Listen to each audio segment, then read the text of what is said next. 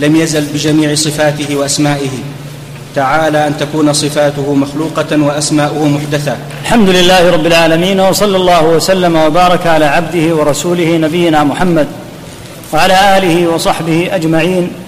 يقول رحمة الله تعالى عليه وله أي لله عز وجل الأسماء الحسنى والصفات العلى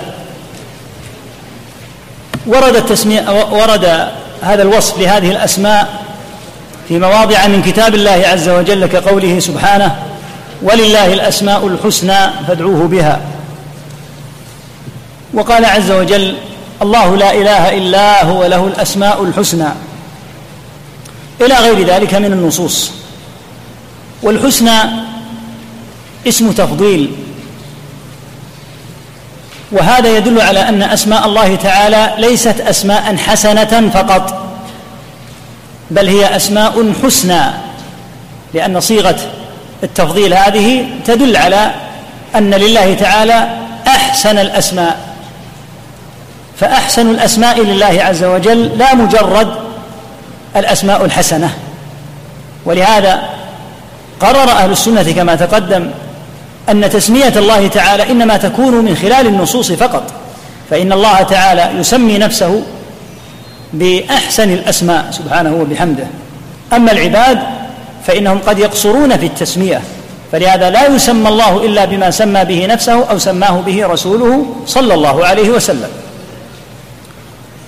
لما ذكر الصفات وهكذا أهل العلم يقولون صفات الله عز وجل علا ولم يقولوا إنها أيضا عالية فقط بل قالوا علا. يقول عز اسمه في شأن وصفه ولله المثل الأعلى. المثل أي الوصف الأعلى. فتأمل كيف أن الأسماء فيها صيغة التفضيل الحسنى الفعلى. وهكذا فيما يتعلق بالوصف ذكر الله تعالى أن له المثل الأعلى ولم يقل العالي بل الأعلى. الأعلى أيضا اسم تفضيل. دال على أن الله عز وجل له أعظم وأجل الأسماء والصفات. فلما كانت كذلك كانت كما قلنا مرات كثيرة إن هذه الأسماء قد تمدح الله بها. وهذه الصفات قد تمدح الله بها أي أن الله عز وجل يمدح نفسه بهذه الأسماء والصفات. فمن أعظم ما يكون من الفظاعة أن يؤتى إلى ما تمدح الله به فينفى لأن الله تعالى يمدح نفسه بهذا الوصف.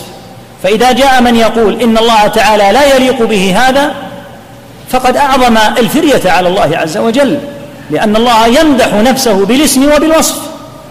ويقول في هذه الأسماء التي سمى بها نفسه وفي هذه الصفات التي اتصف بها ولله الأسماء الحسنى ويقول في الوصف ولله المثل أي الوصف ولله المثل الأعلى. فمن هنا كان من الواجب على من يؤمن بالله واليوم الآخر أن يقر ما سمى الله تعالى به نفسه أو سماه به رسوله صلى الله عليه وسلم وأن يقر بما وصف الله به نفسه أو وصفه به رسوله صلى الله عليه وسلم كما فصلنا من غير تحريف ولا تعطيل ولا تكييف ولا تمثيل. فإن لله عز وجل هذه الأسماء الحسنى ولله عز وجل الصفات العلى. أسماء الله مشتقة تدل على معاني فالعزيز اسم يدل على العزة والقوي اسم يدل على القوة. والرحمن الرحيم اسمان يدلان على الرحمة وهكذا. فكل اسم فهو دال على صفة. لكن هل يسمى الله عز وجل بما ورد به وصفا؟ أي إذا وصف الله تعالى نفسه بوصف. ولم يسمي الله تعالى نفسه فهل نقول كما أن كل اسم فهو يتضمن صفة فإن الصفة يؤخذ لله منها اسم؟ لا. لأن الأسماء والصفات توقيفية. إذا سمى الله به نفسه سمينا به الله. ومعلوم أن كل اسم كما تقدم يدل على صفة. أما إذا اتصف الله تعالى بوصف ولم يتسمى باسم من ذلك الوصف فإنا نقتصر على الوصف. هكذا الواجب على المؤمن مع هذه النصوص العظيمة أن يتأدب معها فحيث سمت يسمي وحيث وصفت يصف. وعلى هذا فإن لله تعالى صفات اتصف بها عز اسمه ولم يتسمى بالاسم منها. فمن صفاته تعالى التي أخبر بها عن نفسه أنه يكيد أعداءه ويمكر بهم فهل يصح أن يقول أحد إن من أسماء الله الماكر؟ لا. هل يصح أن يقول ان إن من أسماء الله الكائد؟ لا. نقول حيث ورد النص قف على ما ورد النص به. فحيث كان آه، وصفا دون أن يتسمى الله به فإنك تصف الله عز وجل به دون أن تسمي الله ان ان تاخذ اسما لله تعالى منه وهكذا. هذه الأسماء والصفات العظيمة لها أثر عظيم على المؤمن من جهة إيمانه ولها أثر عملي كبير على قلبك كما ذكرنا في قوله عز وجل واعلموا أن الله يعلم ما في أنفسكم لاحظ ما الذي بعده رتب بالفاء واعلموا أن الله يعلم ما في أنفسكم. إذا علمنا أن الله يعلم ما في أنفسنا. ما الذي سيتحصل من ذلك؟ فاحذروه. رتب الحذر بحرف الفاء على أن تعلم أن الله يعلم ما في نفسك.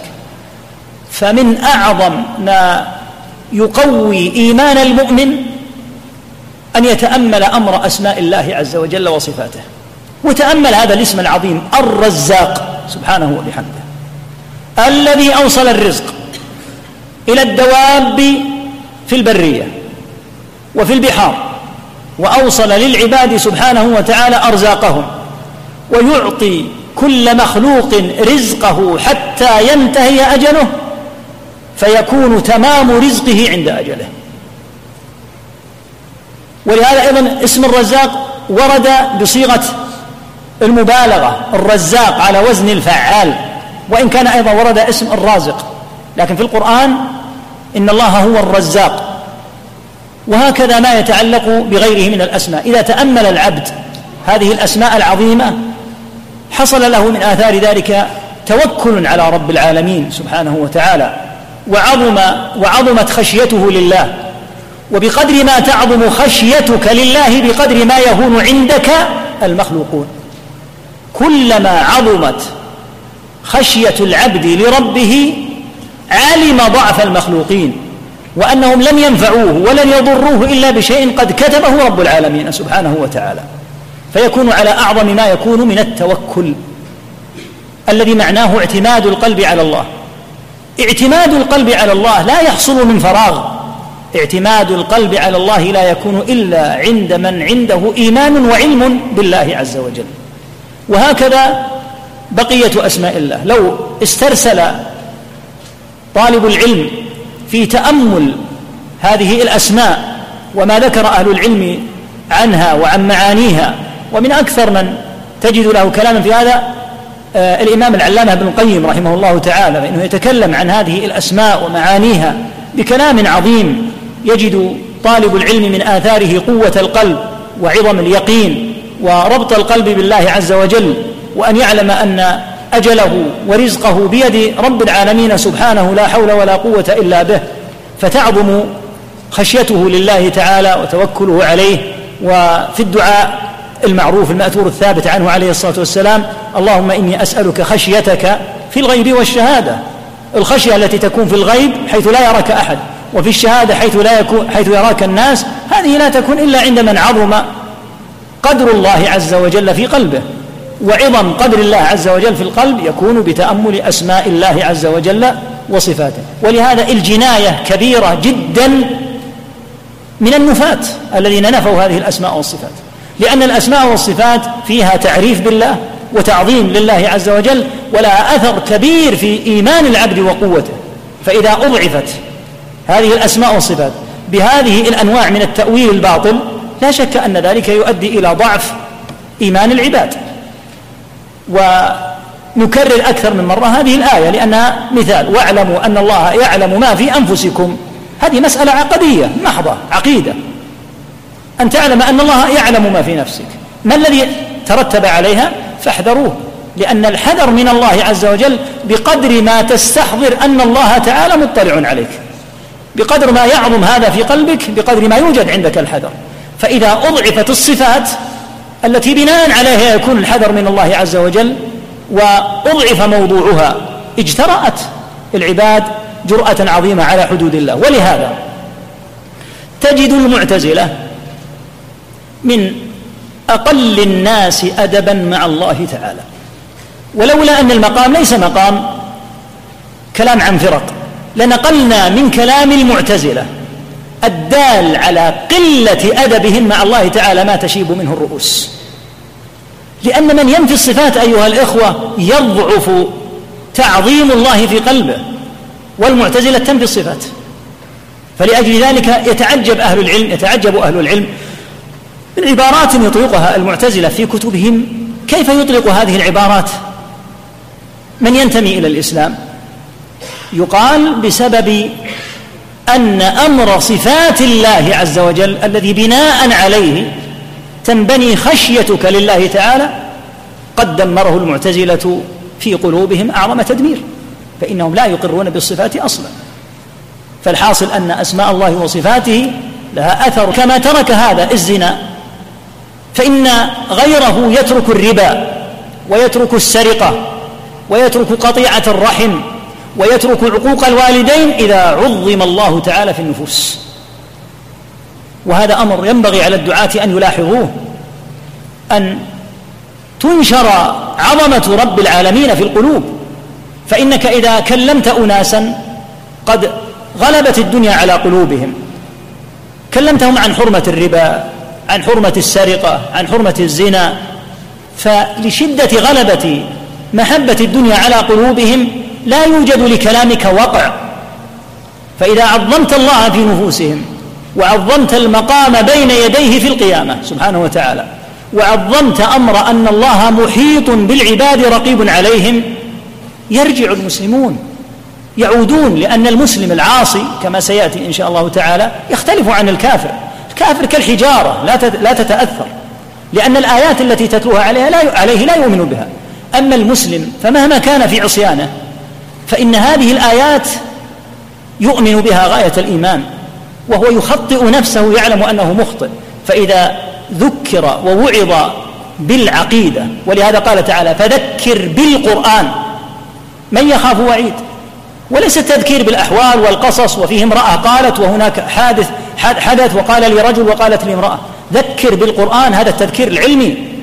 ولهذا كانت مواعظ النبي صلى الله عليه وسلم وخطبه كانت على أعظم ما يكون من الوعظ وكان يهتم صلى الله عليه وسلم بالمقام فكان إذا خطب احمرت عيناه وعلى صوته كأنه منذر جيش يقول صبحكم ومساكم. فلهذا يتأثر الناس بالخطب التي يوفق طالب العلم فيها إلى تحريك القلوب بخشية الله تعالى التحريك السليم العلمي المبني على ربط الناس بعظمة رب العالمين وبث تقواه سبحانه وتعالى فيهم. أسماء الله تعالى هل هي محصورة بعدد؟ ليست محصورة. ولا يعلم أسماء الله تعالى كاملة إلا هو سبحانه وبحمده. ودل على هذا الحديث العظيم الذي فيه أن النبي عليه الصلاة والسلام أخبر أنه ما من عبد أصابه هم فقال اللهم فدعا الله عز وجل بالقرآن العظيم وبأسماء بأسماء الله تعالى العظيمة. أسألك بكل اسم هو لك سميت به نفسك أو أنزلته في كتابك أو علمته أحدا من خلقك أو استأثرت به في علم الغيب عندك. فدل على أن هناك أسماء لله عز وجل قد استأثر بها سبحانه وتعالى في علم الغيب عنده. أما قوله صلى الله عليه وسلم إن لله تسعة وتسعين اسما فلا يدل ذلك على أنها محصورة بل إن لله تسعة وتسعين اسما من أحصاها أي حفظها وعلم معانيها وتعبد لله تعالى بها دخل الجنة. ولم يقل صلى الله عليه وسلم ليس لله إلا تسعة وتسعون اسما بل قال إن لله تسعة وتسعين اسما. فهذا يدل على أن لله تعالى من هذه الأسماء تسعة وتسعين ولم يعني ذلك الحصر. كما تقول إن عندي مئة دينار أعددتها للجهاد في سبيل الله. لا ينفي هذا أن عندك أن عندك دنانير أخرى ليست معدة للجهاد في سبيل الله. هل أسماء الله تعالى يمكن أن تعلم؟ قطعا. أسماء الله تعالى موجودة في كتاب الله تعالى وفي صحيح سنة النبي صلى الله عليه وسلم واجتهد العلماء رحمهم الله تعالى في عدها. لكن الحديث الذي في الترمذي بعد قوله صلى الله عليه وسلم إن الله تسعة وتسعين اسما من أحصاها دخل الجنة. سرد الأسماء سرد الأسماء هذا من اجتهاد بعض الرواة. لكن أسماء الله تعالى معلومة في الكتاب العظيم كما في آخر سورة الحشر وكما تجد في سورة الحج عددا من أسماء الله تعالى. أكثر من الأسماء الموجودة في سورة الحشر. وهكذا في سور القرآن كثيرا ما تختم. الآيات بأسماء لله عز وجل. ككونه عز وجل العزيز الرحيم والعليم الحكيم ونحو ذلك. إضافة إلى ما ثبت في سنة النبي صلى الله عليه وسلم من هذه الأسماء واجتهد أهل العلم في عد عدد منها وحرصوا على أن تكون تسعة وتسعين وذكروا منها من صنفوا في المصنفات المتعلقة بالأسماء الحسنى أو في عموم مسائل الاعتقاد ذكروا منها تسعة وتسعين كالشيخ عبد الرزاق حفظه عبد المحسن بن عبد الرزاق حفظه الله وقبله الشيخ محمد بن عثيمين رحمه الله وقبلهم ابن حجر وغيرهم من أهل العلم رحم الله الجميع. كل هؤلاء قد ذكروا هذه الأسماء ومعانيها وما دلت عليه. وهكذا ما يتعلق بوصف الله عز وجل. ثم قال رحمه الله لم يزل بجميع صفاته وأسمائه تعالى أن تكون صفاته مخلوقة وأسماؤه محدثة. أي أن الله تعالى قد اتصف بهذه الصفات وتسمى بهذه الأسماء أزلا وأبدا فلم يتسمى باسم بعد أن كان غير متسم به. أما الصفات فتنقسم إلى قسمين. هناك صفات ذاتية والصفات الذاتية هي القائمة بذات الله تعالى التي لم يزل ولا يزال متصفا بها ومنها صفة الوجه واليد والحياة والعلم ونحو ذلك. والنوع الثاني الصفات الفعلية وهي المتعلقة بالمشيئة والإرادة وهي التي يتصف سبحانه وتعالى بها حين يشاء مثل استوائه على العرش عز اسمه. فإن القرآن صريح في أن الله عز وجل استوى على العرش بعد خلق السماوات والأرض. قال تعالى إن ربكم الله الذي خلق السماوات والأرض في ستة أيام ثم استوى على العرش. فدل على أن استواه تعالى على العرش كان بعد أن خلق السماوات والأرض. وها هنا مسألة يذكرها أهل العلم متعلقة بالصفات وهي الصفة التي يكون أصلها ذاتي وآحادها فعلية. مثل صفة الكلام. فالله تعالى لم يزل ولا يزال متصفا بصفة الكلام. فالكلام في أصله صفة ذاتية. أما آحاده فصفة فعلية لأن الله كلم آدم في وقت وكلم موسى في وقت ويكلم ملائكته متى شاء في وقت ويكلم أهل الجنة في القيامة ويخاطب أهل النار أيضا في القيامة فيتكلم بما شاء متى شاء سبحانه وتعالى. فالكلام صفة ذاتية في أصله وآحاده صفات وآحاده فعلية. وبه نعلم مراد المصنف بقوله رحمه الله لم يزل بجميع صفاته وأسمائه. أي أنه لم يزل عز اسمه متصفا بهذه الصفات ومتسميا بهذه الأسماء لم يتسمى باسم بعد أن كان غير متسم به سبحانه وتعالى عن ذلك. وأما الصفات فعلى ما ذكرنا ولهذا أسماء الله لا يقال والعياذ بالله إنها محدثة. بل أسماء الله تبارك وتعالى تسمى بها سبحانه وبحمده. نعم. قال رحمه الله تعالى كلم موسى بكلامه الذي هو صفة ذاته لا خلق من خلقه وتجلى للجبل فصار دكا من جلاله. وأن القرآن كلام الله ليس بمخلوق فيبيد ولا صفة لمخلوق فينفد وأن القرآن. وأن القرآن وأن القرآن كلام الله ليس بمخلوق فيبيد ولا صفة لمخلوق فينفد. نعم. يقول رحمه الله تعالى يحتمل يحتمل وجهين يحتمل النصب والجر. نعم يحتمل أن يكون معطوفا على المجرور يحتمل أن يعود على المحل وليس صفة. فعلى الوجهين تصح. يقول رحمه الله تعالى كلم موسى بكلامه وذلك أن الله تعالى كلم موسى وقال لموسى صلى الله عليه وسلم إني اصطفيتك على الناس برسالاتي وبكلامي ولهذا يسمى موسى عليه الصلاة والسلام كليم الله. وقال عز وجل وكلم الله موسى تكليما فذكر تعالى تكليمه لموسى بالفعل وأكده بالمصدر وهو التكليم. فالله تعالى يتكلم وكلامه سبحانه وبحمده صفة من صفاته. هذه المسألة مسألة كلام الله عز وجل عظيمة الشأن جدا والخلاف فيها بين أهل السنة وبين المخالفين من الجهمية والمعتزلة. معلوم المعركة الكبرى التي صارت بين أهل السنة وبين الجهمية والمعتزلة في هذه المسألة. وذلك أن الجهمية استحوذوا على الخليفة العباسي المعروف بالمأمون وأدخلوه في مذهبهم الخبيث ولم يكتفوا بذلك حتى زينوا له أن يجبر الناس على اعتقاد المعتزلة في القرآن. فكتب كتاب جور وظلم طلب فيه من العلماء أن يجيبوا إلى مقولة المعتزلة الباطلة في القرآن.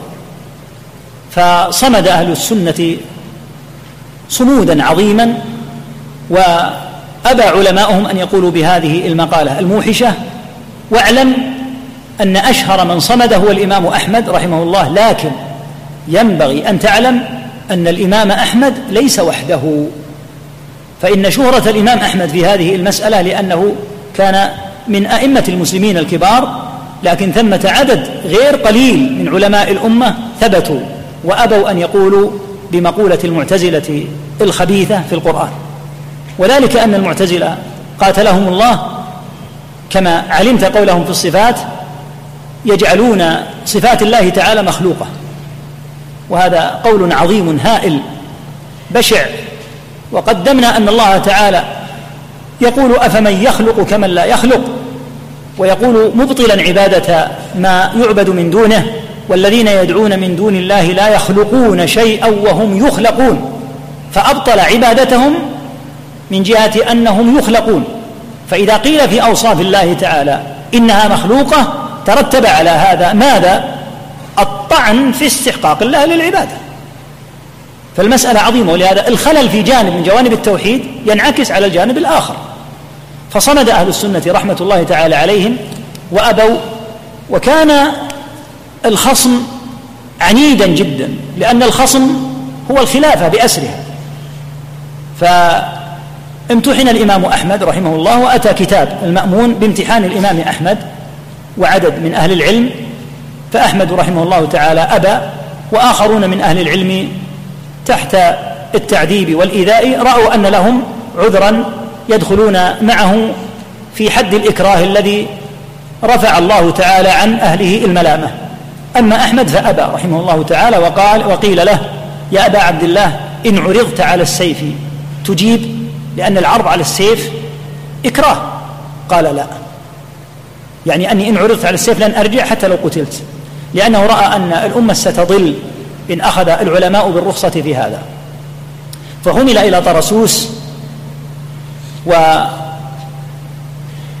وصل في الليل رحمه الله تعالى إلى طرسوس كان المأمون قد قد حلف والعياذ بالله بغير الله حلف بقرابته من النبي صلى الله عليه وسلم إن لم يعد أحمد بن حنبل أن يقتله. فدعا الإمام أحمد الله تعالى ألا يرى المأمون. وحاصل هذه الدعوة أحد أمرين إما أن يموت أحمد فلا يرى المأمون وإما أن يموت المأمون فلا يراه أحمد فمات المأمون تلك الليلة.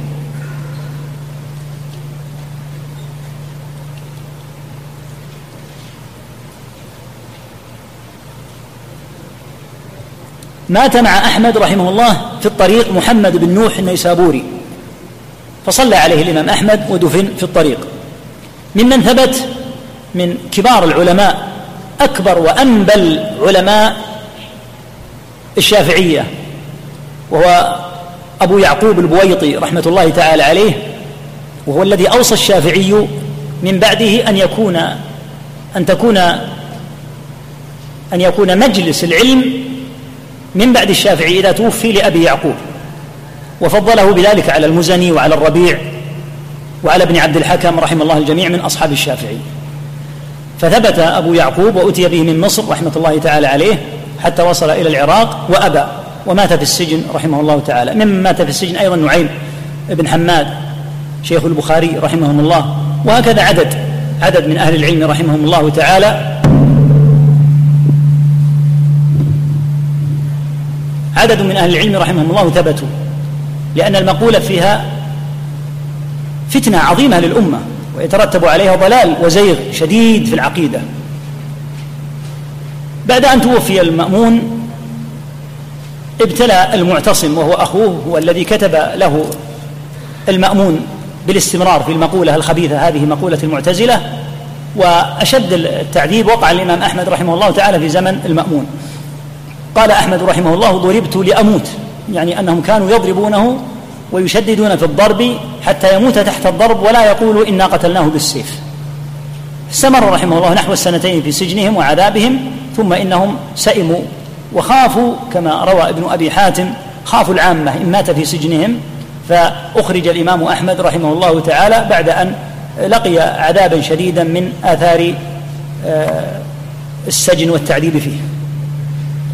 جاء بعد المعتصم الواثق.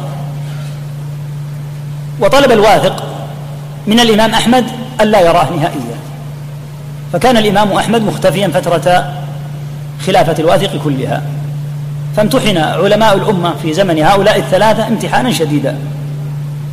حتى أتى الله تعالى بالمتوكل رحمة الله تعالى عليه وهو من خيار بني العباس. فنصر السنة وعلماء السنة وضيق على الجهمية وكتب في أنحاء الخلافة بمنع مقولة الجهمية ونصر مقولة السنة وخبت واختفت بذلك مقولة أهل الاعتزال والتجهم الخبيثة في هذا الباب. لأجل ذلك كانت هذه المسألة من المسائل العظيمة وصار العلماء ينصون عليها وإلا فكما تعلم الكلام صفة من صفات الله تعالى. الشأن فيه كالشأن في بقية الصفات لكن لعظم الخصمة في موضوع صفة الكلام كان من آثار ذلك كان من آثار ذلك النص على النص عليها. تغلق يا أخي؟ أغلق هذا.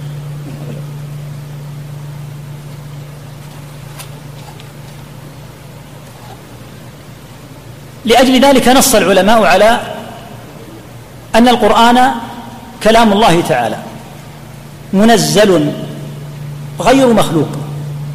وصفة الكلام كما قلنا هي صفة من صفات الله وصفات الله تعالى منه.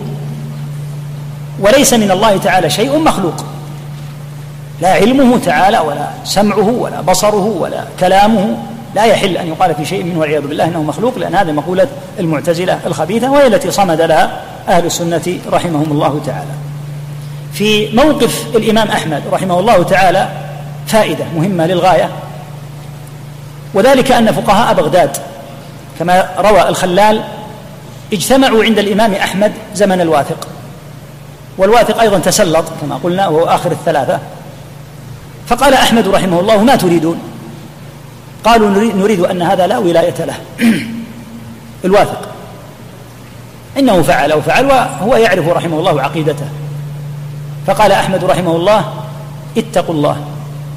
ولا تشقوا عصا المسلمين حتى يستريح بر أو يستراح من فاجر يعني حتى يستريح الأبرار من أهل العلم والصالحين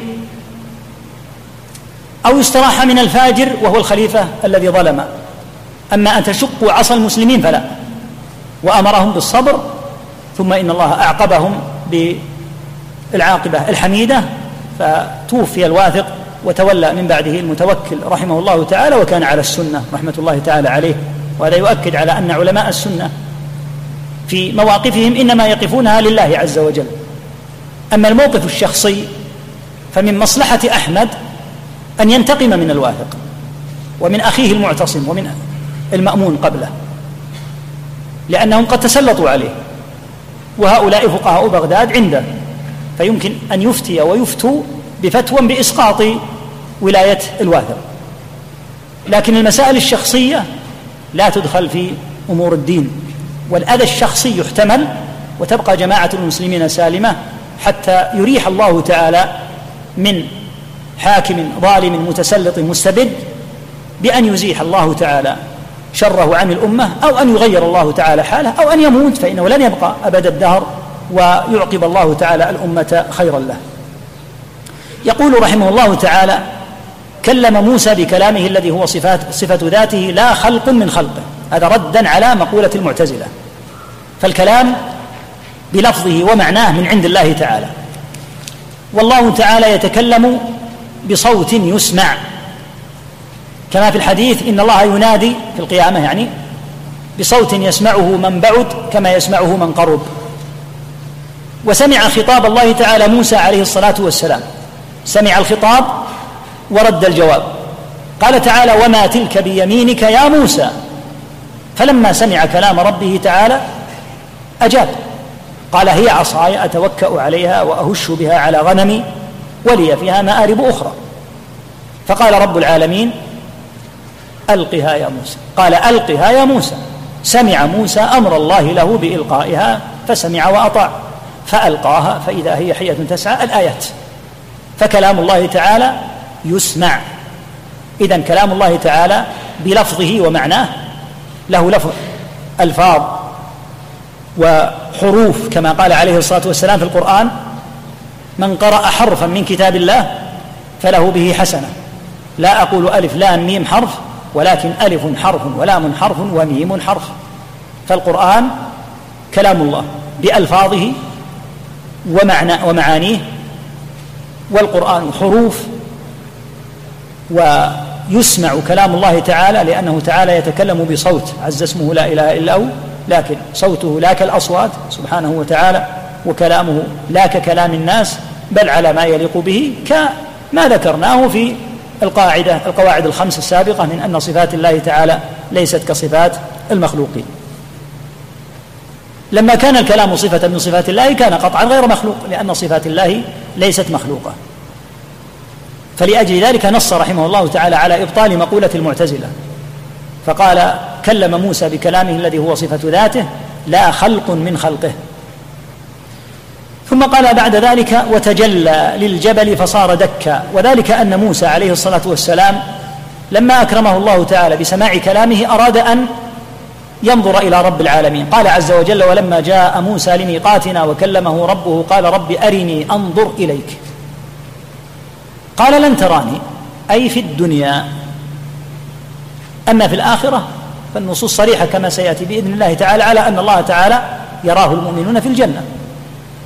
لن تراني أي في الدنيا ولكن انظر إلى الجبل فإن استقر مكانه فسوف تراني. والجبل أعظم خلقة من موسى كما هو معلوم. فتجلى الرب تعالى للجبل فلم يتمالك الجبل فاندك بإذن الله. قال تعالى فلما تجلى ربه للجبل جعله دكا. فلما اندك الجبل وهو أعظم خلقة من موسى ورأى هول دك الجبل أمامه خر موسى صلى الله عليه وسلم صاعقا. قال تعالى فلما تجلى ربه للجبل جعله دكا وخر موسى صعقا فلما أفاق قال سبحانك. تنزيها لله تعالى. تبت إليك وأنا أول المؤمنين. فهذه الآية دالة على أن الله تعالى لا يمكن أن يرى في الدنيا. وفيه الحديث الصحيح في صحيح مسلم أن النبي صلى الله عليه وسلم قال واعلموا أن أحدا منكم لن يرى ربه حتى يموت. والصحيح أن النبي صلى الله عليه وسلم لما عرج به لم ير ربه. لما دلت عليه الآيات الآية هذه من أن الله تعالى لا يمكن أن يرى في الدنيا فإن الله تعالى لما تجلى للجبل اندك الجبل بأسره. ولهذا لما سأل أبو ذر رضي الله عنه النبي صلى الله عليه وسلم هل رأيت ربك؟ قال نور أن أراه سبحانه وتعالى. وفي الحديث حجابه النور أي الرب سبحانه لو كشفه لأحرقت سبحات وجهه ما انتهى إليه طرفه من خلقه. فلا يمكن أن يتمالك أحد بحيث يرى رب العالمين عيانا. فالله تعالى لا يرى في الدنيا ودل عليه الحديث الصحيح. واعلموا أن أحدا منكم لن يرى ربه حتى يموت. فإذا مات الناس ركبوا في الآخرة تركيبا آخر يتمكنون معه من أن يروا رب العالمين سبحانه وهو أعلى وأجل نعيم أهل الجنة. كما في الحديث أسألك خشيتك في الغيب والشهادة وكلمة الحق في الغضب والرضا ولذة النظر إلى وجهك إلى غير ذلك من الأحاديث الكثيرة الداله على أن الله تعالى يكرم المؤمنين برؤيته في الجنة وقد روى هذه النصوص تسعة وعشرين أو ثلاث تسعة روى هذه النصوص تسعة وعشرون أو ثلاثون من الصحابة رضي الله عنهم. وقلنا إن الدار قطنية رحمه الله تعالى ألف كتابا سماه الرؤية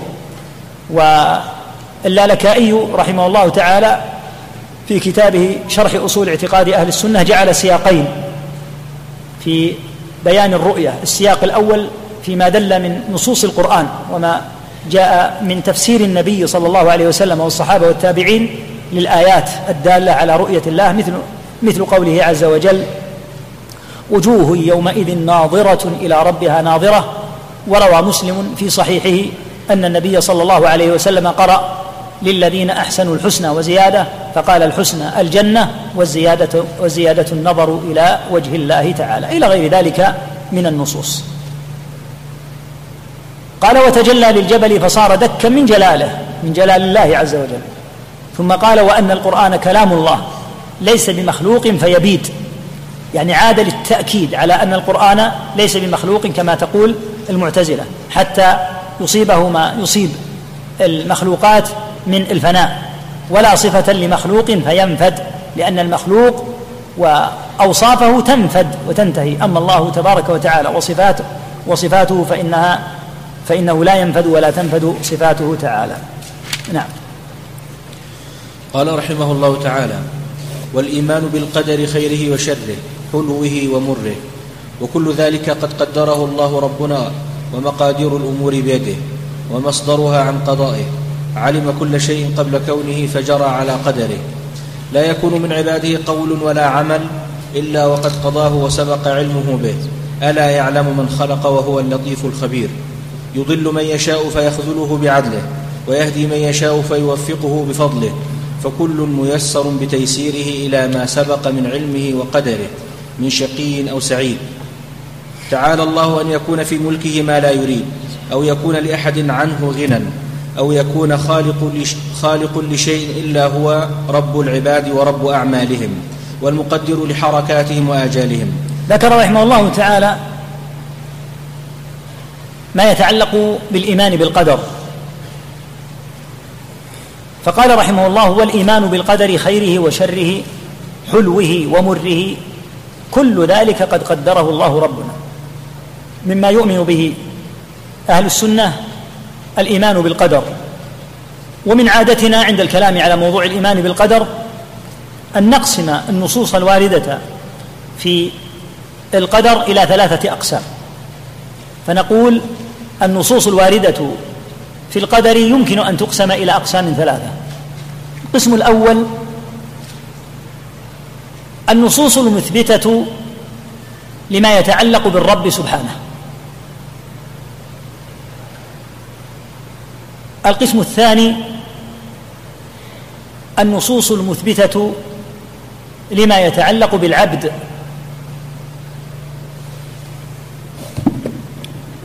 القسم الثالث النصوص الناهية عن الخوض والجدال الباطل في القدر.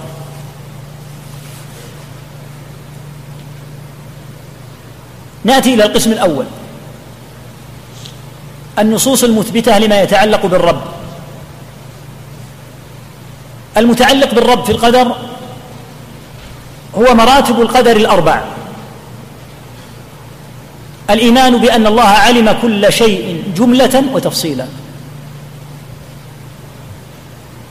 الثاني أن الله تعالى كتب ذلك كله في اللوح المحفوظ.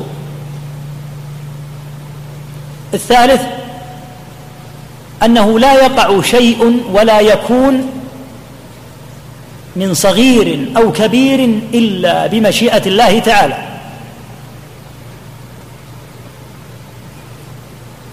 الرابع أنه ما من شيء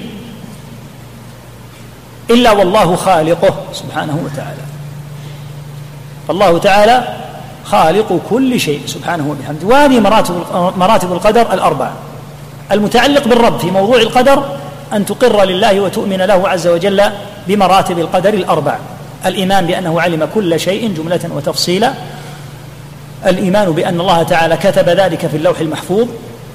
الإيمان بأنه ما يقع شيء كائنا ما كان إلا بمشيئة الله فلا يقع شيء خارجا عن مشيئته أبدا.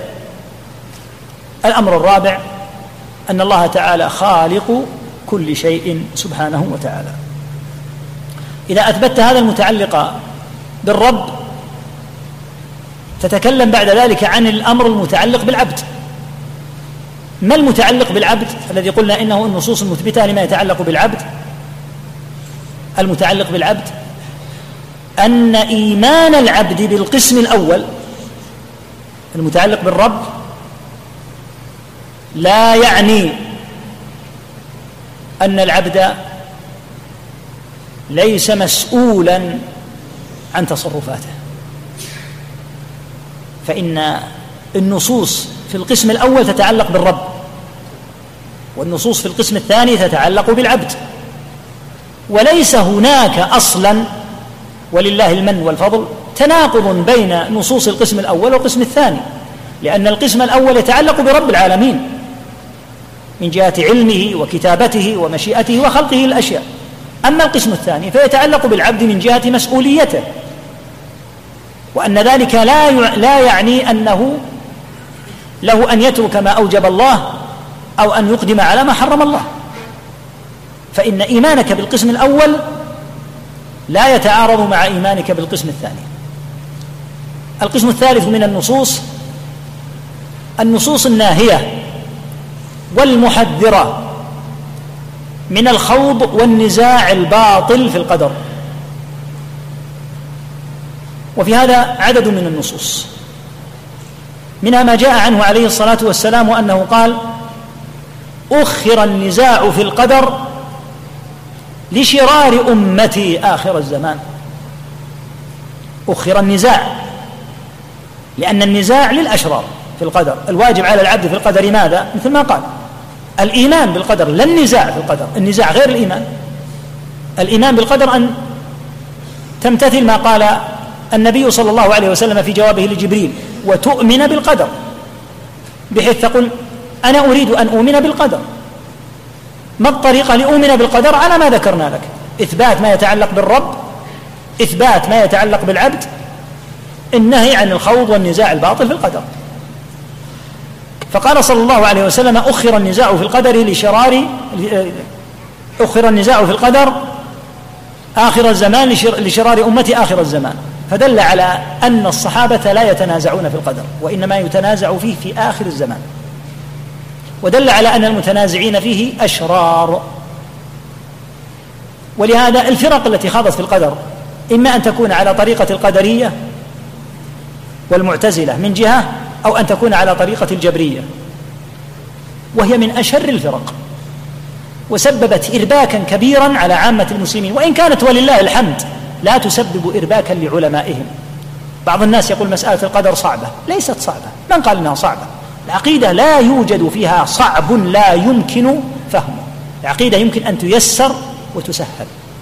إنما إذا جاءت الشبهات والضلالات احتيج إلى الرد عليها. فلأجل ذلك اتسعت كتب أهل العلم رحمة الله تعالى عليهم التي كان كثير من أسباب اتساعها ردود على أهل الباطل. أما لو أردت أن تلقن الناس العقيدة. ها هو ابن أبي زيد رحمة الله تعالى عليه كتب العقيدة في أسطر وها هي تشرح في فترة محدودة في أيام محدودة. فالعقيدة من جهة تقريرها يسيرة. قال شيخ الإسلام إن النبي صلى الله عليه وسلم خاطب بها الذكية والبليدة والعالم والجاهل الناس يتفاوتون وهم ملزمون بالاعتقاد فلا بد أن يكون الاعتقاد واضحا. الاعتقاد من حيث أصل الاعتقاد واضح. أما الشبهات فإنها خارج الاعتقاد لأن الاعتقاد ليست منه الشبهات وإنما تطرأ من المخالفين أو من وساوس الشياطين. فترد وتدحض لكن أصل الاعتقاد ولله الحمد فطري سليم يسير يسهل أن تعلمه الناس. إذا كانوا على فطرة سوية فإذا احتوشتهم الشبهات والضلالات احتج إلى الرد. نأتي إلى القسم الأول متعلق بإثبات ما يتعلق بالرب. هذه الأمور العظام العلم والكتابة والخلق والمشيئة مرتبطة بربوبية الله. هو الذي يصرف الأمور.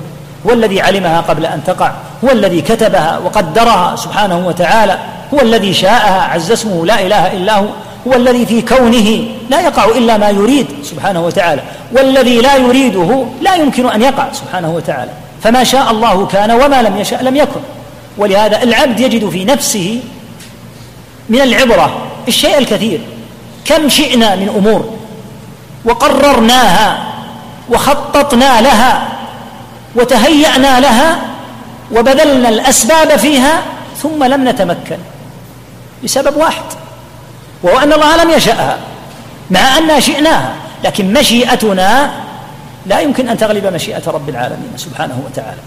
ولهذا من جميل أبيات الإمام الشافعي رحمه الله أنه قال معظما لله عز وجل فما شئت كان وإن لم أشأ وما شئت إن لم تشأ لم يكن.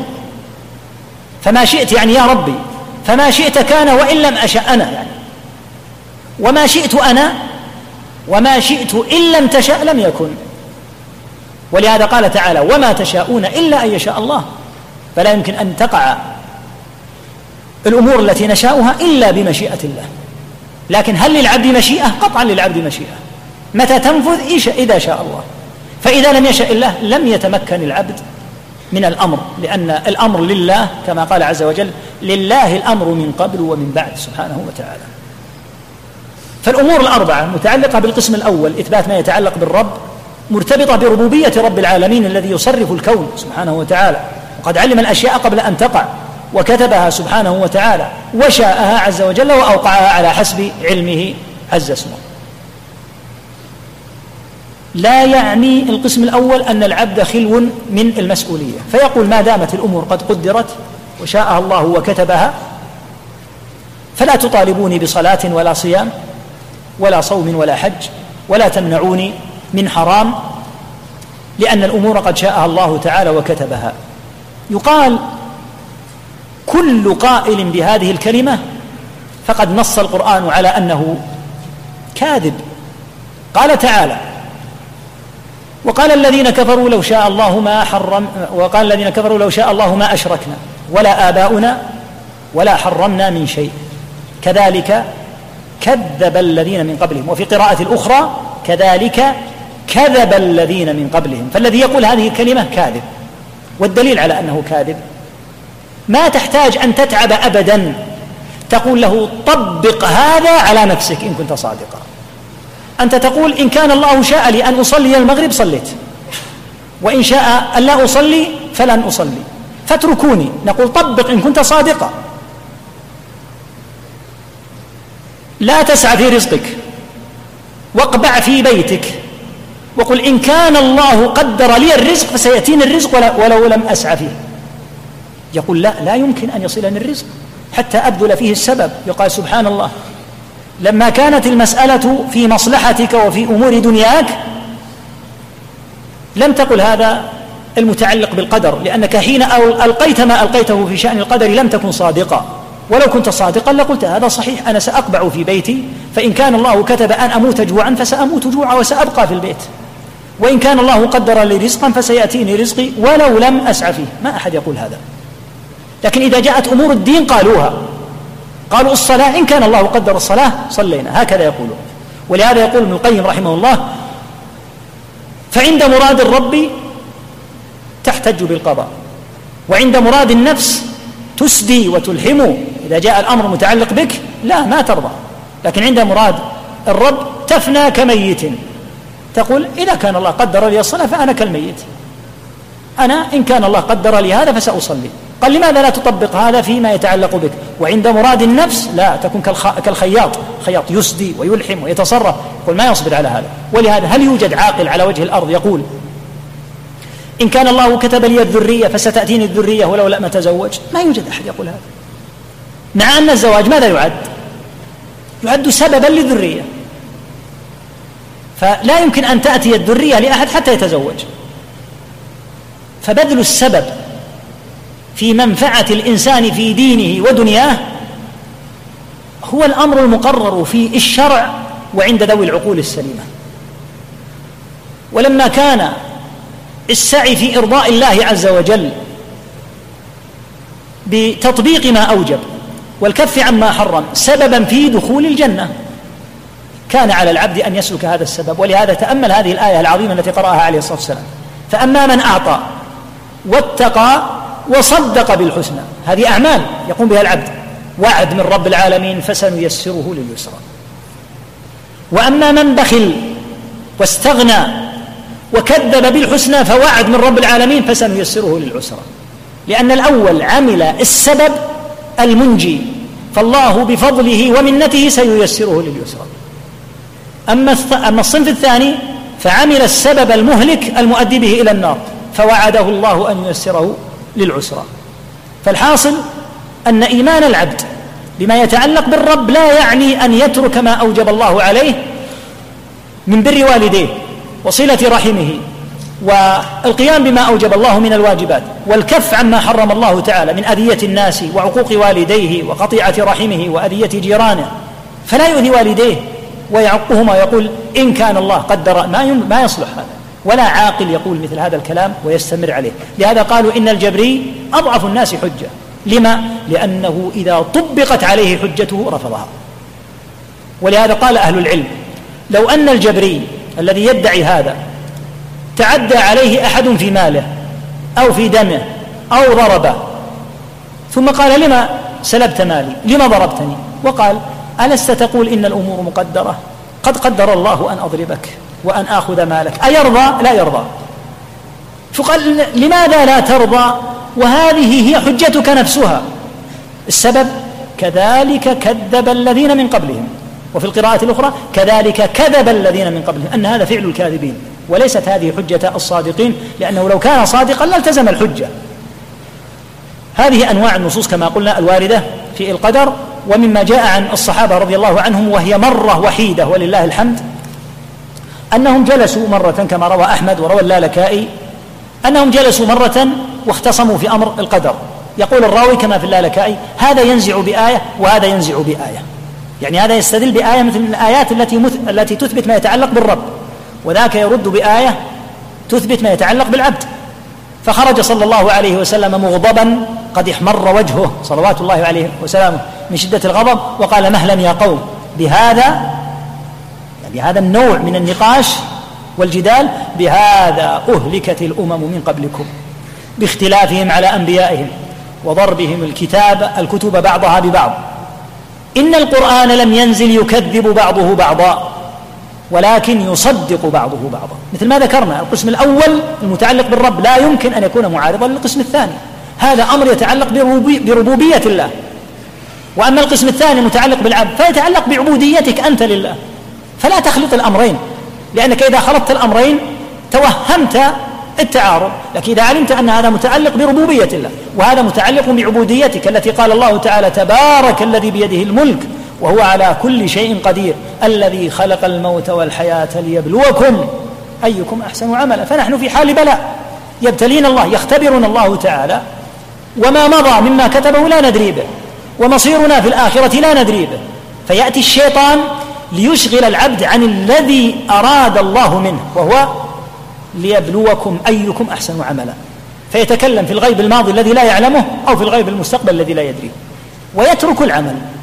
ولهذا لما حدث النبي صلى الله عليه وسلم عن أن الأمور قد كتبت ومضت وأنه قد جفت الأقلام ورفعت الصحف قال الصحابة رضي الله عنهم يا رسول الله أفلا نتكل على كتابنا ونترك العمل؟ يعني ما دامت الأمور قد قدرت ماذا قال؟ قال لا اعملوا فكل ميسر لما خلق, لما خلق له. واعلم أن هذا الجواب منه عليه الصلاة والسلام هو أقوى جواب على الإطلاق للرد على من يحتجون بالقدر لأن لا يمكن أن يكون هناك جواب عالم ولا طالب علم أفضل من جواب رسول الله صلى الله عليه وسلم. يقال أعظم ما يرد به على من يحتج بالقدر قول رسول الله صلى الله عليه وسلم لما سئل عن هذه المسألة أفلا نتكل على كتابنا؟ يعني السابق. وندع العمل قال لا اعملوا فكل ميسر لما خلق له.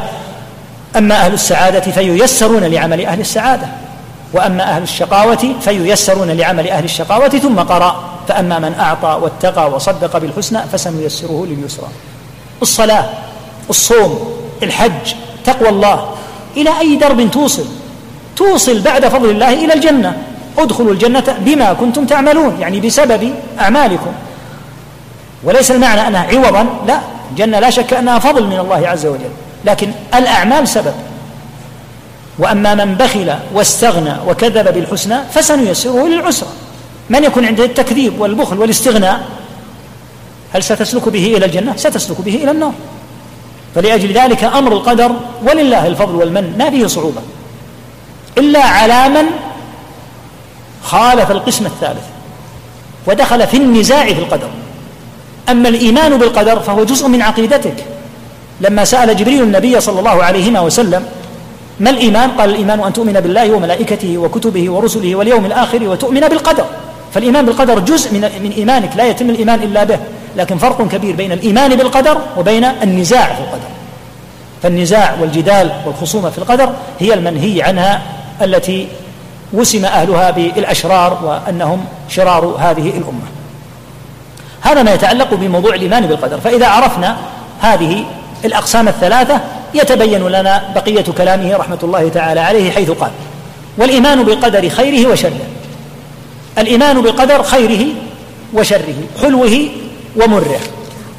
هل في القدر حلو؟ نعم.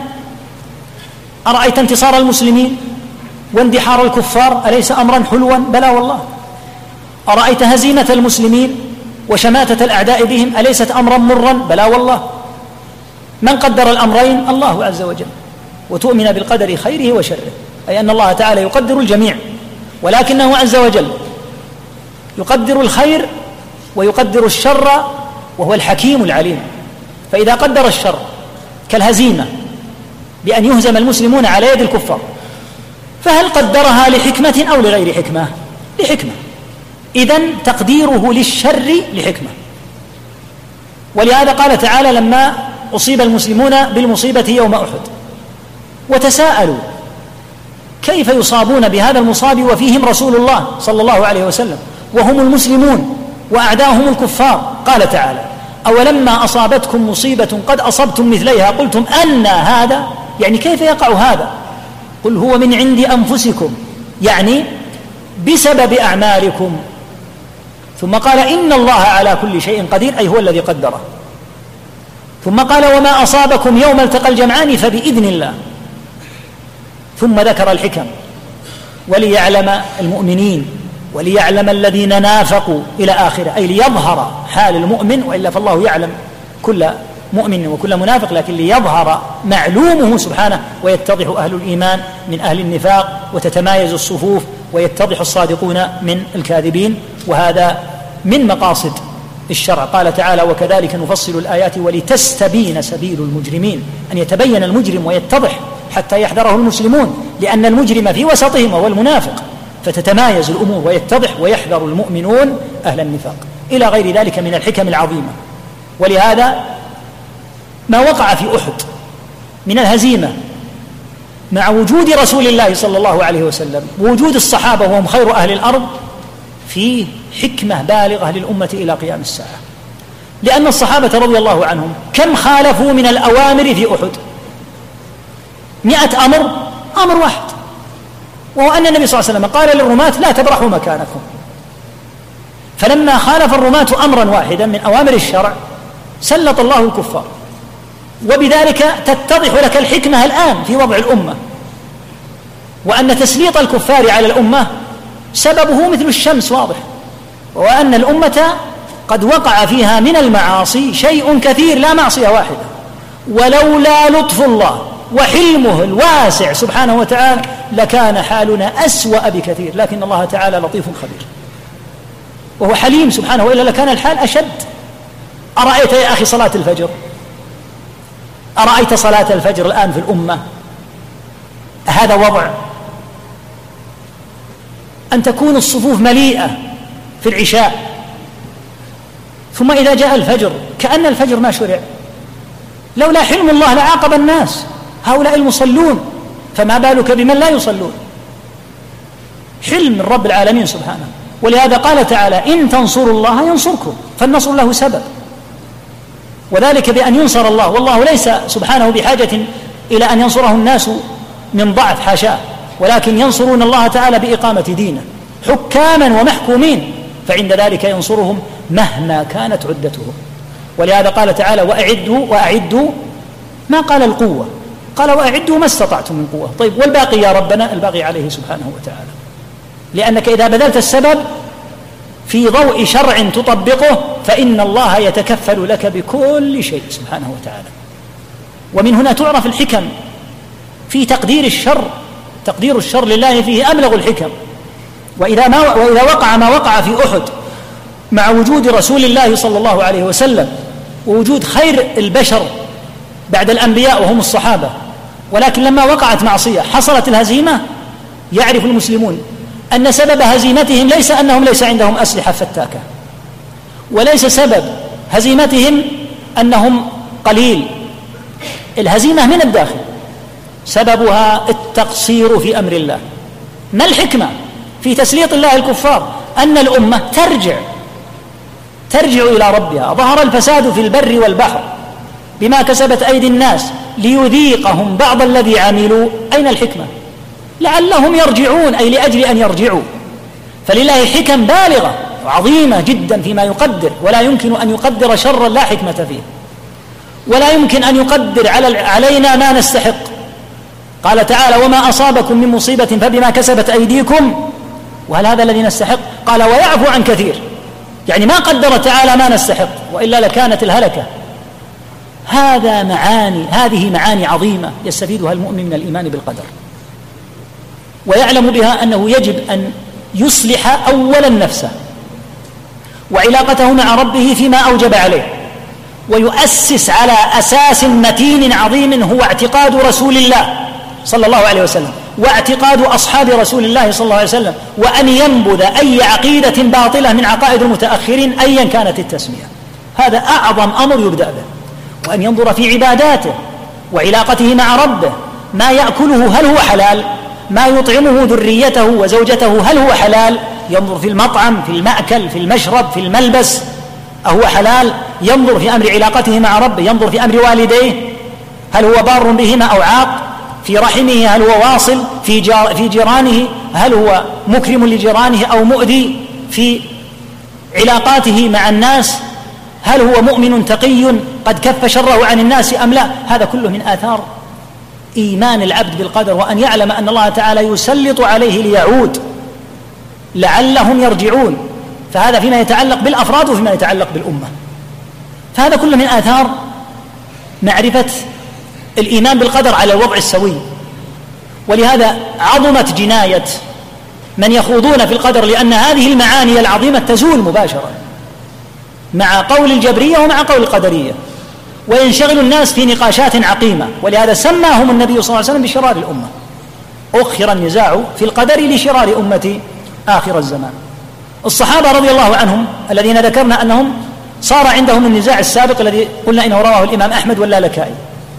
بعد أن قال النبي صلى الله عليه وسلم لهم ما قال بهذا أهلكت الأمم من قبلكم باختلافهم على أنبيائهم وضربهم الكتاب بعضه ببعض. إن القرآن لم ينزل يكذب بعضه بعضا بل نزل يصدق بعضه بعضا. كفوا أو لم يكفوا؟ كفوا لأنهم رضي الله تعالى عنهم قد أدبهم خير المؤدبين صلى الله عليه وسلم وهم خير التلامذة. فكفوا عن النزاع في مثل هذه الأمور. فلهذا لا يوجد فيهم ولله الحمد في الصحابة لا يوجد صاحب بدعة نهائيا. ولهذا لما خرجت بدعة القدرية وبدعة الخوارج وبدعة أوائل الرافضة وهم السبائية أعظم من قاومهم الصحابة لأن الصحابة على عقيدة واحدة رضي الله تعالى عنهم وأرضاهم. فلأجل هذا قال والإيمان بالقدر خيره وشره أيا كان حلوة ومره. وهذه اللفظة حلوة ومره قد وردت في حديث صحيح. أن تؤمن بالقدر خيره وشره حلوة ومره. رواه ابن حبان بسند صحيح.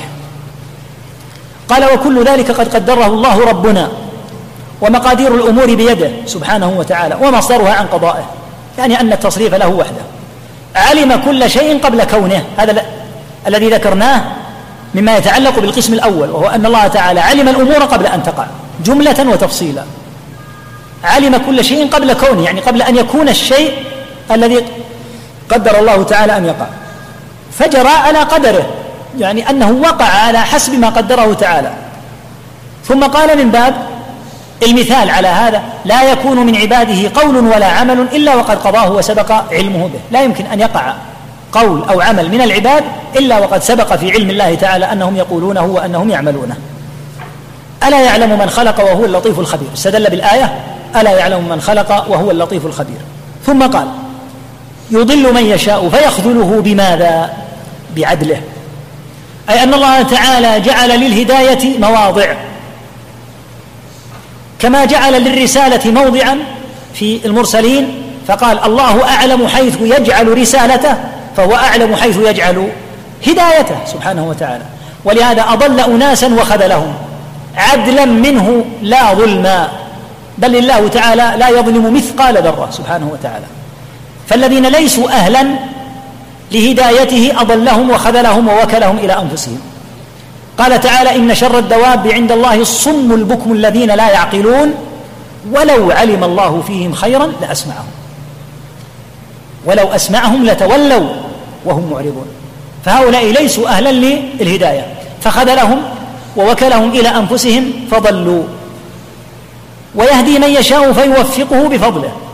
الذين هداهم للإيمان. فحبب الإيمان إلى قلوبهم كما قال ولكن الله حبب إليكم الإيمان وزينه في قلوبكم وكره إليكم الكفر والفسوق والعصيان أولئك هم الراشدون بما نالوا هذا فضلا من الله ونعمة من فضله ولهذا قال يهدي من يشاء فيوفقه بفضله ومن هنا فإن أهل الجنة إذا دخلوا الجنة يقولون الحمد لله الذي هدانا لهذا وما كنا لنهتدي لولا أن هدانا الله فذلك فضله تعالى. فهدايته ليست عن ذكاء واستحقاق يستحقه العبد بل فضل ومنة وكرم من رب العالمين سبحانه وتعالى. ولهذا قال يهدي من يشاء فيوفقه بعدله كما أنه تعالى يضل من يشاء فيخذله يهدي من يشاء فيوفقه بفضله فإنه كما أنه يضل من يشاء فيخذله ويكله إلى نفسه. وذلك عدل منه تعالى فإنه يهدي من يشاء ويوفقه لقبول الحق فضلا منه ومنه. ثم قال فكل ميسر بتيسيره إلى ما سبق من علمه وقدره من شقي أو سعيد. ثم قال تعالى أن يكون في ملكه ما لا يريد. ردا على المعتزلة. لأن المعتزلة أخزاهم الله. يقولون إن الأمور راجعة إلى العباد. فيوقعون الأمور وإن لم يردها الله. نسأل الله العافية والسلام يقولون إن العبد هو الذي إليه الأمر في خصوص أعماله هو. فيوقع الأمر والله لم يرده. فلهذا قال تعالى أن يكون في ملكه ما لا يريد. ومن جميل ما وقع للمعتزلة في هذا ما روى اللالكائي رحمه الله عن مرحوم العطار. أنه قال أراد رجل من أهل السنة أن يشتري جارية من أحد المعتزلة. فلما جاءوا إليه قال لا يأتيكم بالماء طلب ماء. فقال لا يأتيكم بالماء إلا من أردتم شراءها يعني الجارية.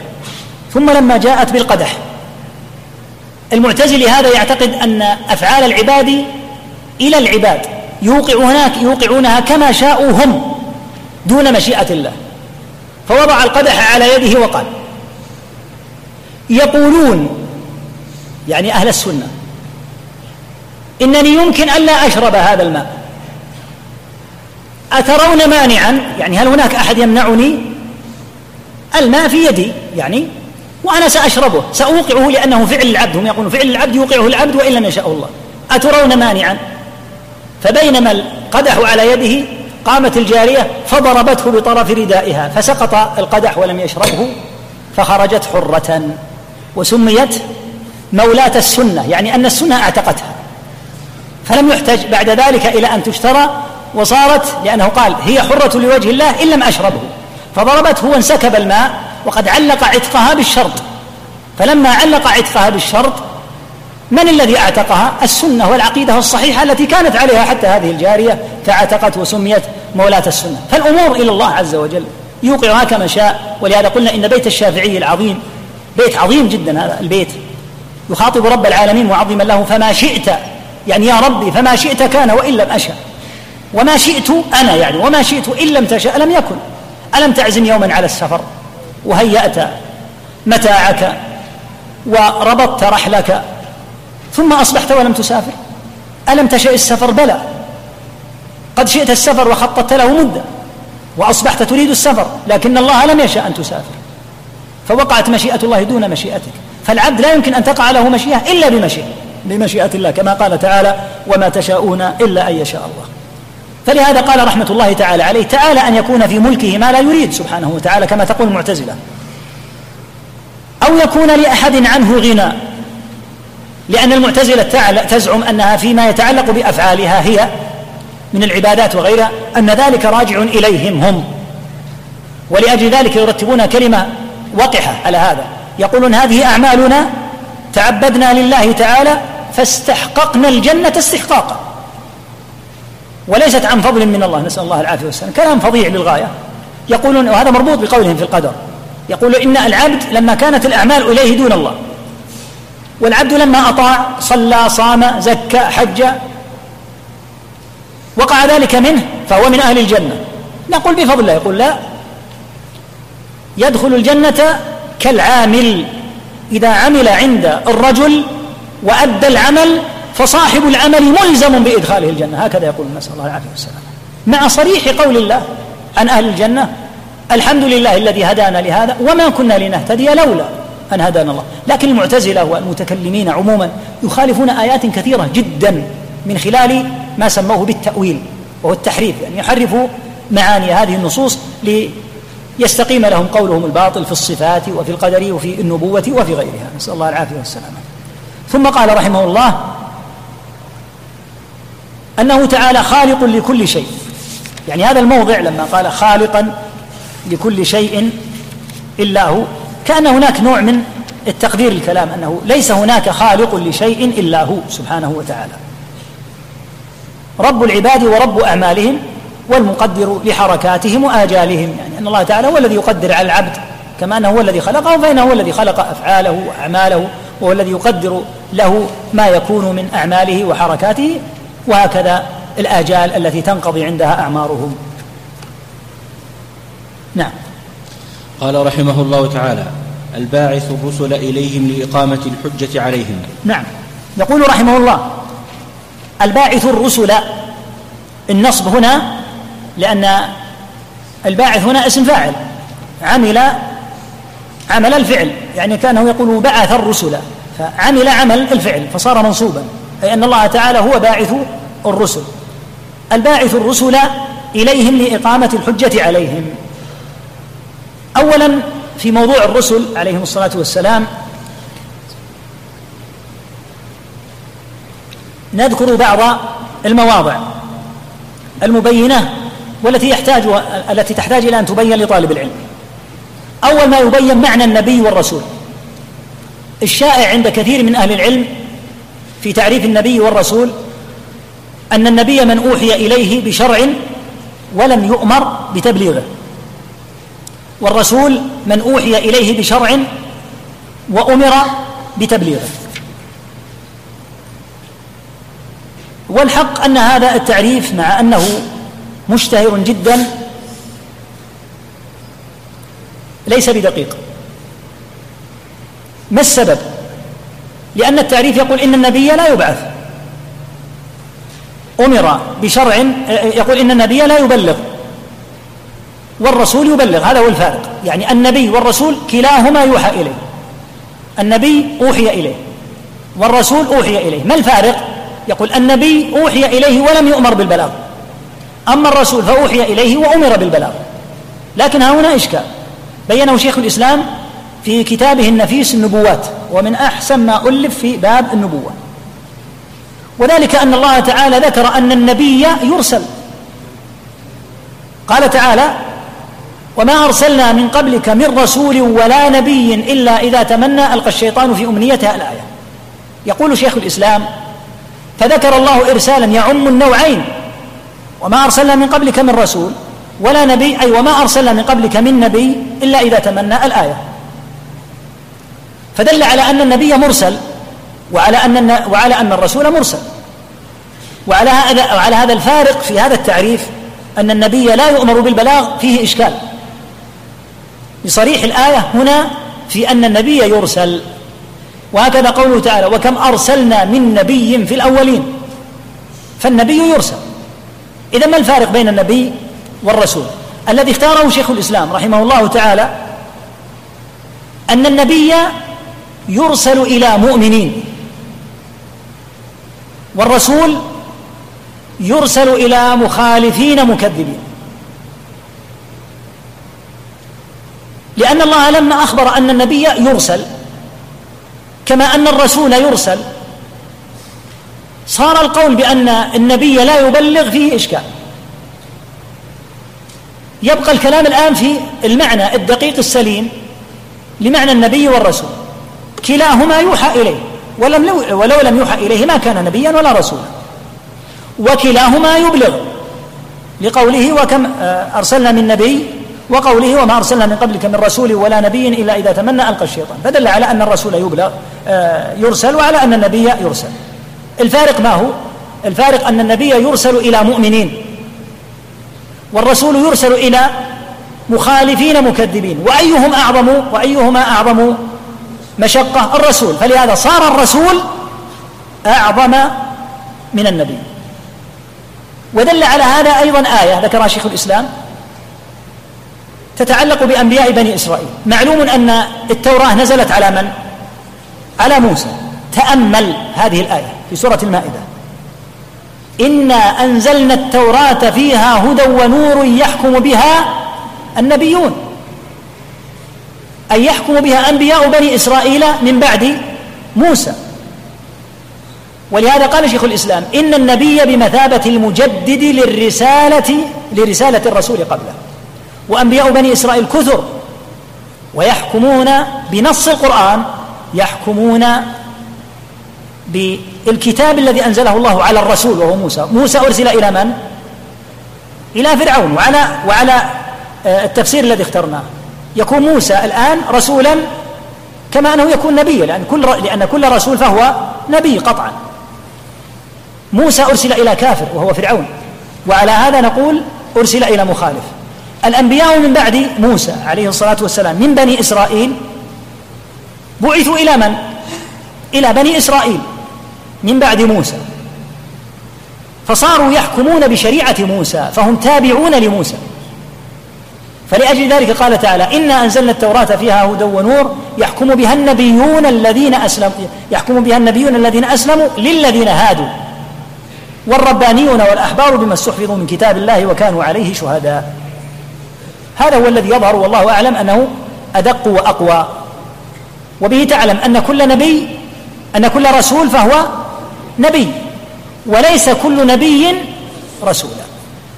هذا والله أعلم هو الأدق. وبعض أهل العلم يقول الفارق بين النبي والرسول أن الرسول يبعث بشريعة جديدة بينما النبي يكون تابعا للرسول قبله. يقول شيخ الإسلام وليس هذا مضطردا. لماذا؟ يقول لأن يوسف كان يحكم بشريعة من؟ إبراهيم. واتبعت ملة آبائي إبراهيم وإسحاق ويعقوب. يقول ليس من من اللازم أن يكون مرسلا بشريعة جديدة.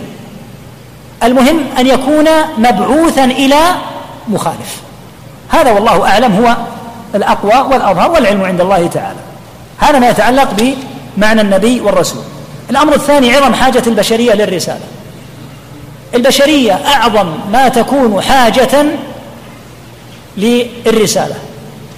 وإذا اندثرت آثار الرسالة في البشر فإن البشر يتيهون ويضيعون حتى يصلوا إلى ما قال الله إنهم إلا كالأنعام بل هم أضل سبيلا لأنه ينقطع عنهم ما يصلهم بالله تعالى.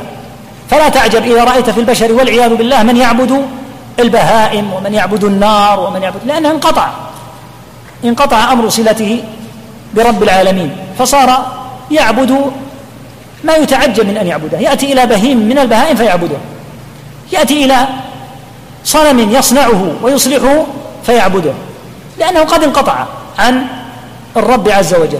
فحاجة البشرية إلى إلى الرسل صلى الله عليه وسلم أعظم كما يقول أهل العلم من حاجة البشرية إلى الطعام والشراب. لأن الطعام والشراب غذاء دنيوي. أما ما يتعلق بالصلة بالرب تعالى فهي الصلة الأعظم. ولا تكون صلة سليمة إلا إذا كانت عن طريق الرسل عليهم الصلاة والسلام.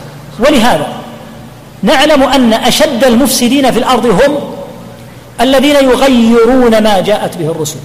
قال تعالى ولا تفسدوا في الأرض بعد إصلاحها كما قال بعض السلف إن الله تعالى أصلح الأرض بالرسل. فمن غير ما جاءت به الرسل فقد أفسد. فالواجب أن يلزم ما جاء به هذا النبي الكريم صلى الله عليه وسلم وأن يسلك على أثره.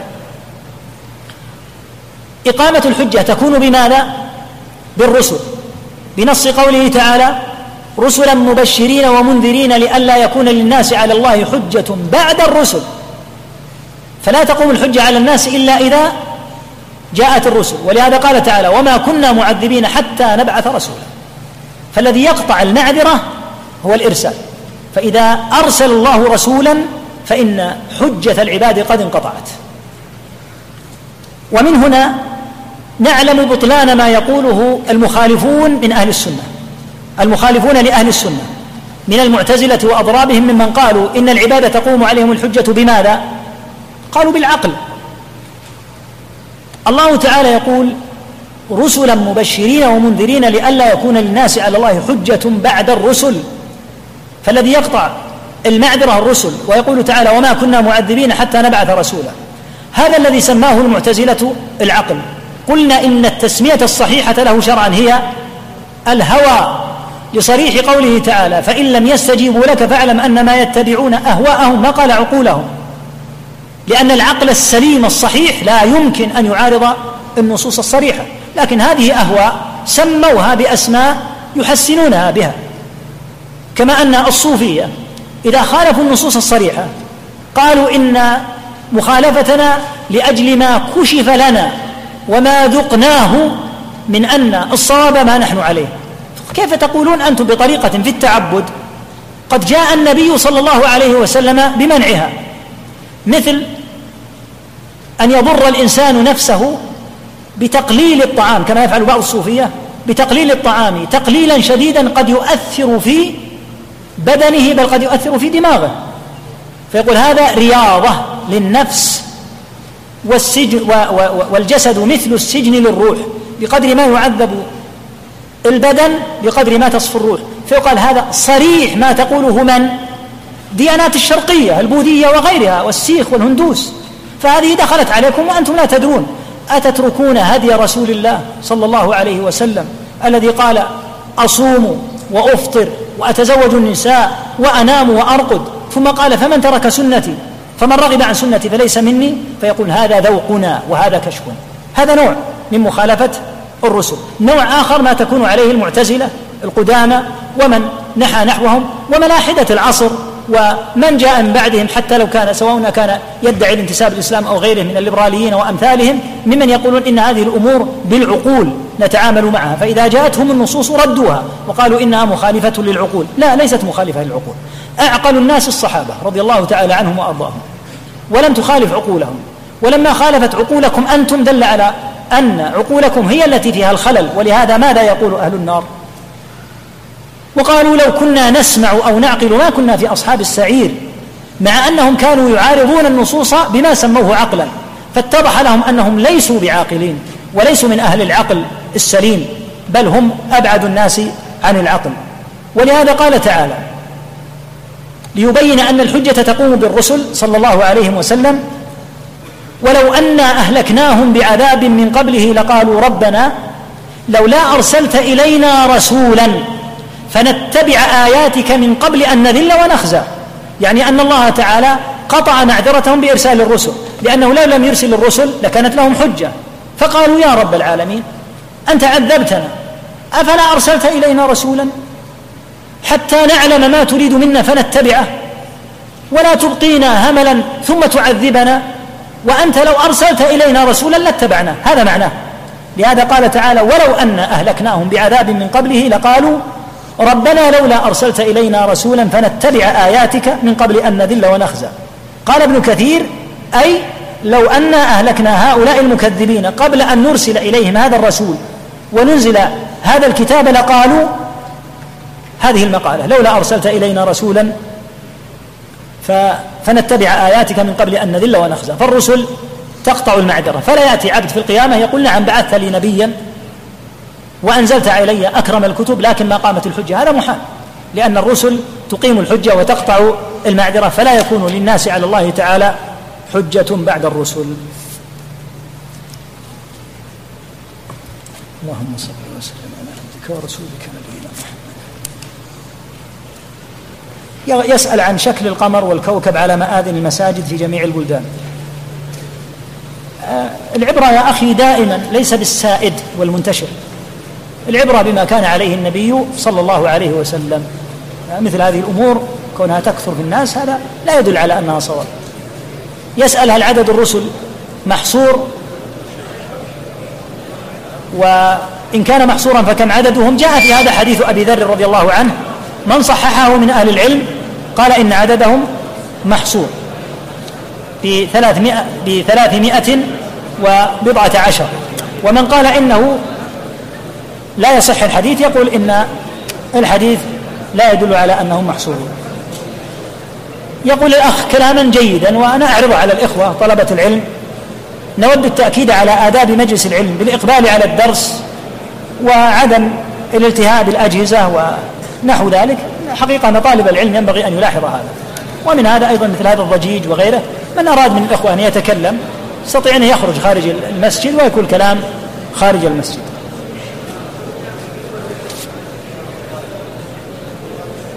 يقول هذه الطوائف الجهمية والمعتزلة وغيرهم انقرضوا ولا واقع لهم فما فائدة دراسة عقيدتهم اليوم؟ هذا هو الذي نريد الآن. من قال لك إنهم انقرضوا؟ من قال إنهم انقرضوا وفقك الله.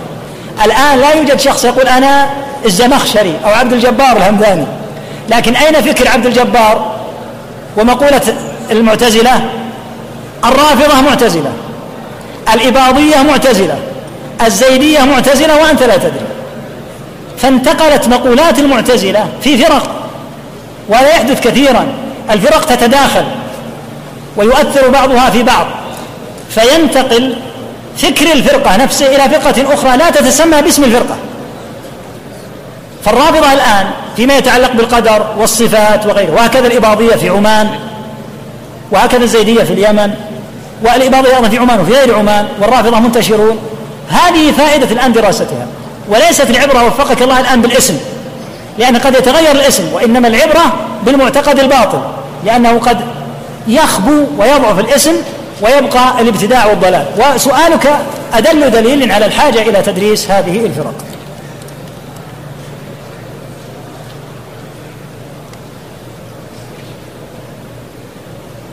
يسأل يقول يعني عن أمر إحصاء الأسماء وكونها في التسعة والتسعين لأنها لا الواقع أنها أكثر من تسعة وتسعين. الواقع أنها أكثر من تسعة وتسعين وقوله صلى الله عليه وسلم إن لله تسعة وتسعين اسما لا يعني أنه ليس لله إلا تسعة وتسعون. هذا هو الفرق.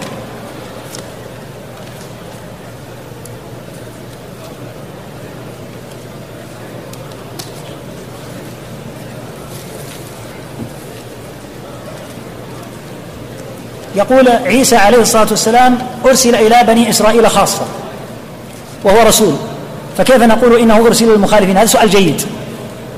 يعني كأنه يقول إنه يرد إشكال على التعريف. لكن عيسى أرسل إلى موافقين أو مخالفين. لا مخالفين إلى كفرة. إلى مخالفين إلى كفار. فما كل بني إسرائيل قد آمنوا منهم من قد كفر بلا شك.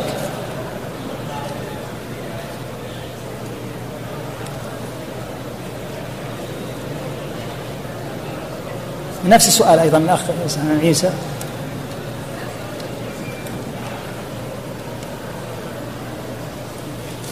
نفس يا أخي التعريف هذا يعني كثير من الأسئلة تتعلق بالتعريف. وعلى ما ذكرنا لكم يعني حتى ما نعيد الكلام ونؤخر الإخوة هو يعني من أراد بسطه هو ذكر أدلته بالتفصيل في كتاب شيخ الإسلام النبوات.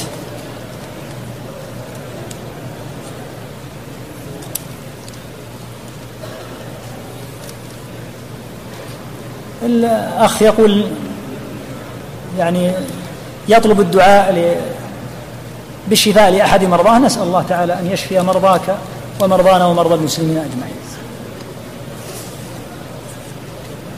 يبدو هذه قديمة يا شيخ.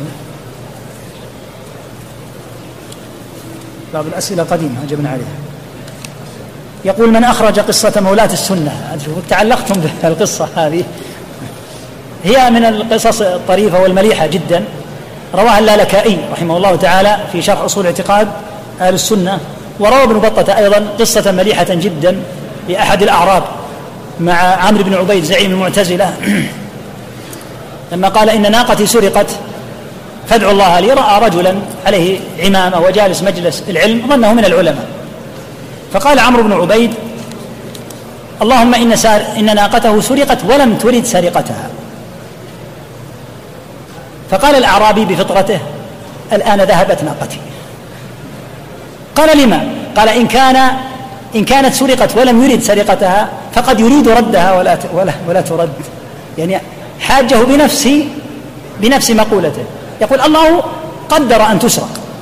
كما هو معلوم. فلهذا يسأل الله تعالى أن ييسر ردها. عمرو بن عبيد لأن على طريقة المعتزلة قال اللهم إن ناقته سرقت ولم ترد سرقتها. قال إذا كانت سرقت ولم يريد سرقتها فأخشى أن يريد ردها فلا فلا ترد. يعني بنفس الطريقة. وتعرضنا لهذا في كتاب موجود على في الموقع لمن أراد الرجوع إليه اسمه حكم اعتقاد العامة عند السلف. موجود في موقعي متاح. منه نسخة إلكترونية فيه هذه الأخبار وهذه وغيرها.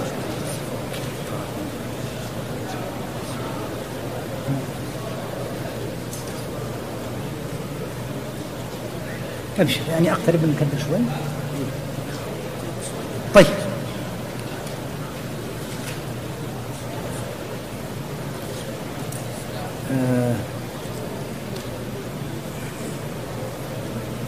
بعض الأسئلة تكون يعني مكررة تقريبا ومتشابهة.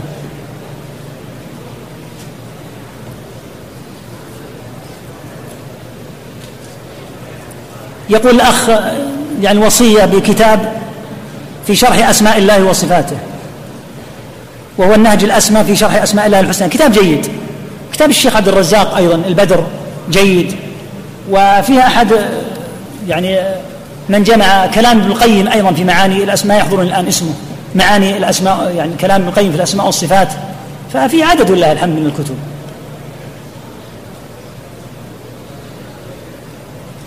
يقول الأخ كيف نجمع بين قولكم إن الصحابة لم يكن بينهم نزاع في القدر؟ والحديث الذي ذكرتم في نزاع الصحابة في القدر. سؤال جيد. نقول هم تنازعوا مرة واحدة ثم نهاهم النبي صلى الله عليه وسلم. هل عادوا؟ ما عادوا. لأنهم ليسوا معصومين فوقع منهم هذا الأمر مرة. ثم لما حذرهم صلى الله عليه وسلم لأنهم خيار الطلبة عند خير المعلمين عليه الصلاة والسلام. فلما نبههم وحذرهم كفوا عليهم رضوان الله تعالى.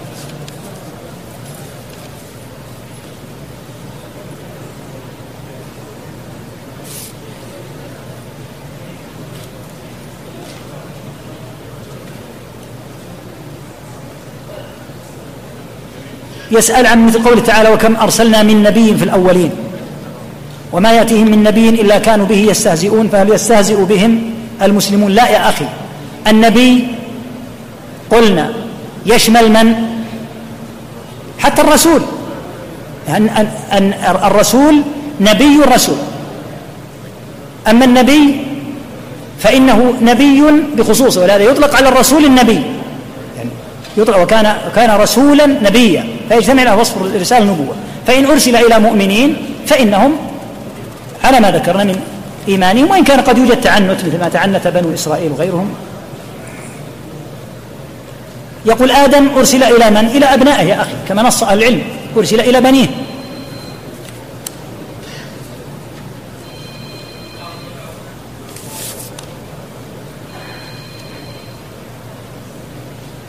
يقول بعض الإخوة يقول إذا نقلنا لهم نصوص السمع والطاعة قالوا أنتم من غلاة الطاعة هم مرجئة الحكام. إن قلنا لهم اسمعوا للحكام وأطيعوا في كل شيء فنحن مرجئة. وإن قلنا اسمعوا لهم وأطيعوا في المعروف ولا تسمعوا ولا تطيعوا في غير المعروف فنحن من أهل السنة. فالسمع والطاعة بالمعروف. وهذه نصوص القرآن. وما أحد من أهل السنة يقول اسمع وأطع في المعصية. ما هنا كلها الحمد سني يقول هذا. لكن يقال اسمع وأطع كما قال عليه الصلاة والسلام على المرء المسلم السمع والطاعة فيما أحب وكره ما لم يؤمر بمعصية. فإذا أمر بمعصية فلا سمع ولا طاعة. فالواجب أن يسمع ويطاع في المعروف كما أنك تطيع والديك في المعروف ولو أمراك بمنكر ما أطعتهما فكذلك الحكام. وكل البشر الذين يسمع لهم ويطاعون مثل طاعة الزوجة لزوجها أو العبد لسيده والولد لوالديه كله في المعروف. فإذا أمر وكذلك الرعية لراعيها فإذا أمر الوالد أو الحاكم أو الزوج أو السيد بمعصية فإنه يرد عليه أمره فلا يسمع له ولا يطاع. هذه عقيدة أهل السنة. أما الغلاة من المرجئة والنواصب فإنهم يرون السمع والطاعة مطلقا في الطاعة وفي المعصية. هؤلاء الغلاة.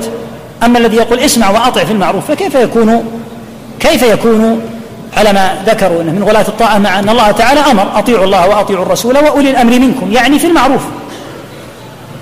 طيب نسأل بعض الأسئلة. اليسيره بسم الله.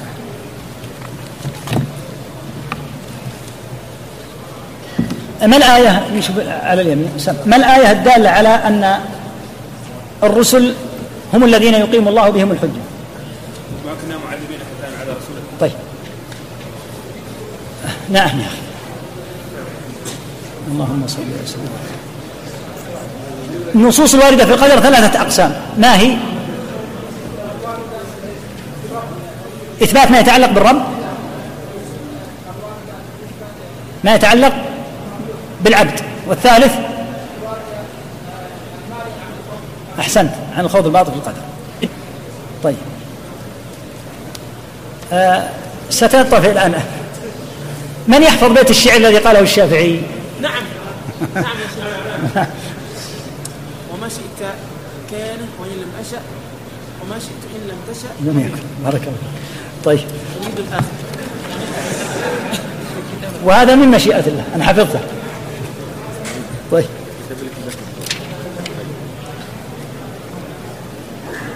ما الذي اختاره شيخ الإسلام في تعريف النبي والرسول؟ تفضل نعم الأخ. تعريف النبي والرسول في كلام شيخ الإسلام.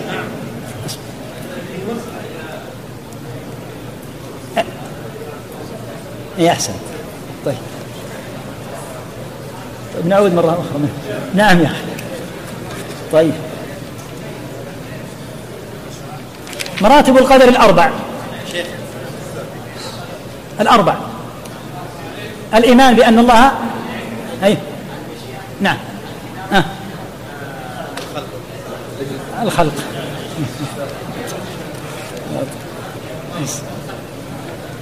طيب من يذكر حديثا في النهي عن الجدال في القدر؟ نعم. النزاع في القدر.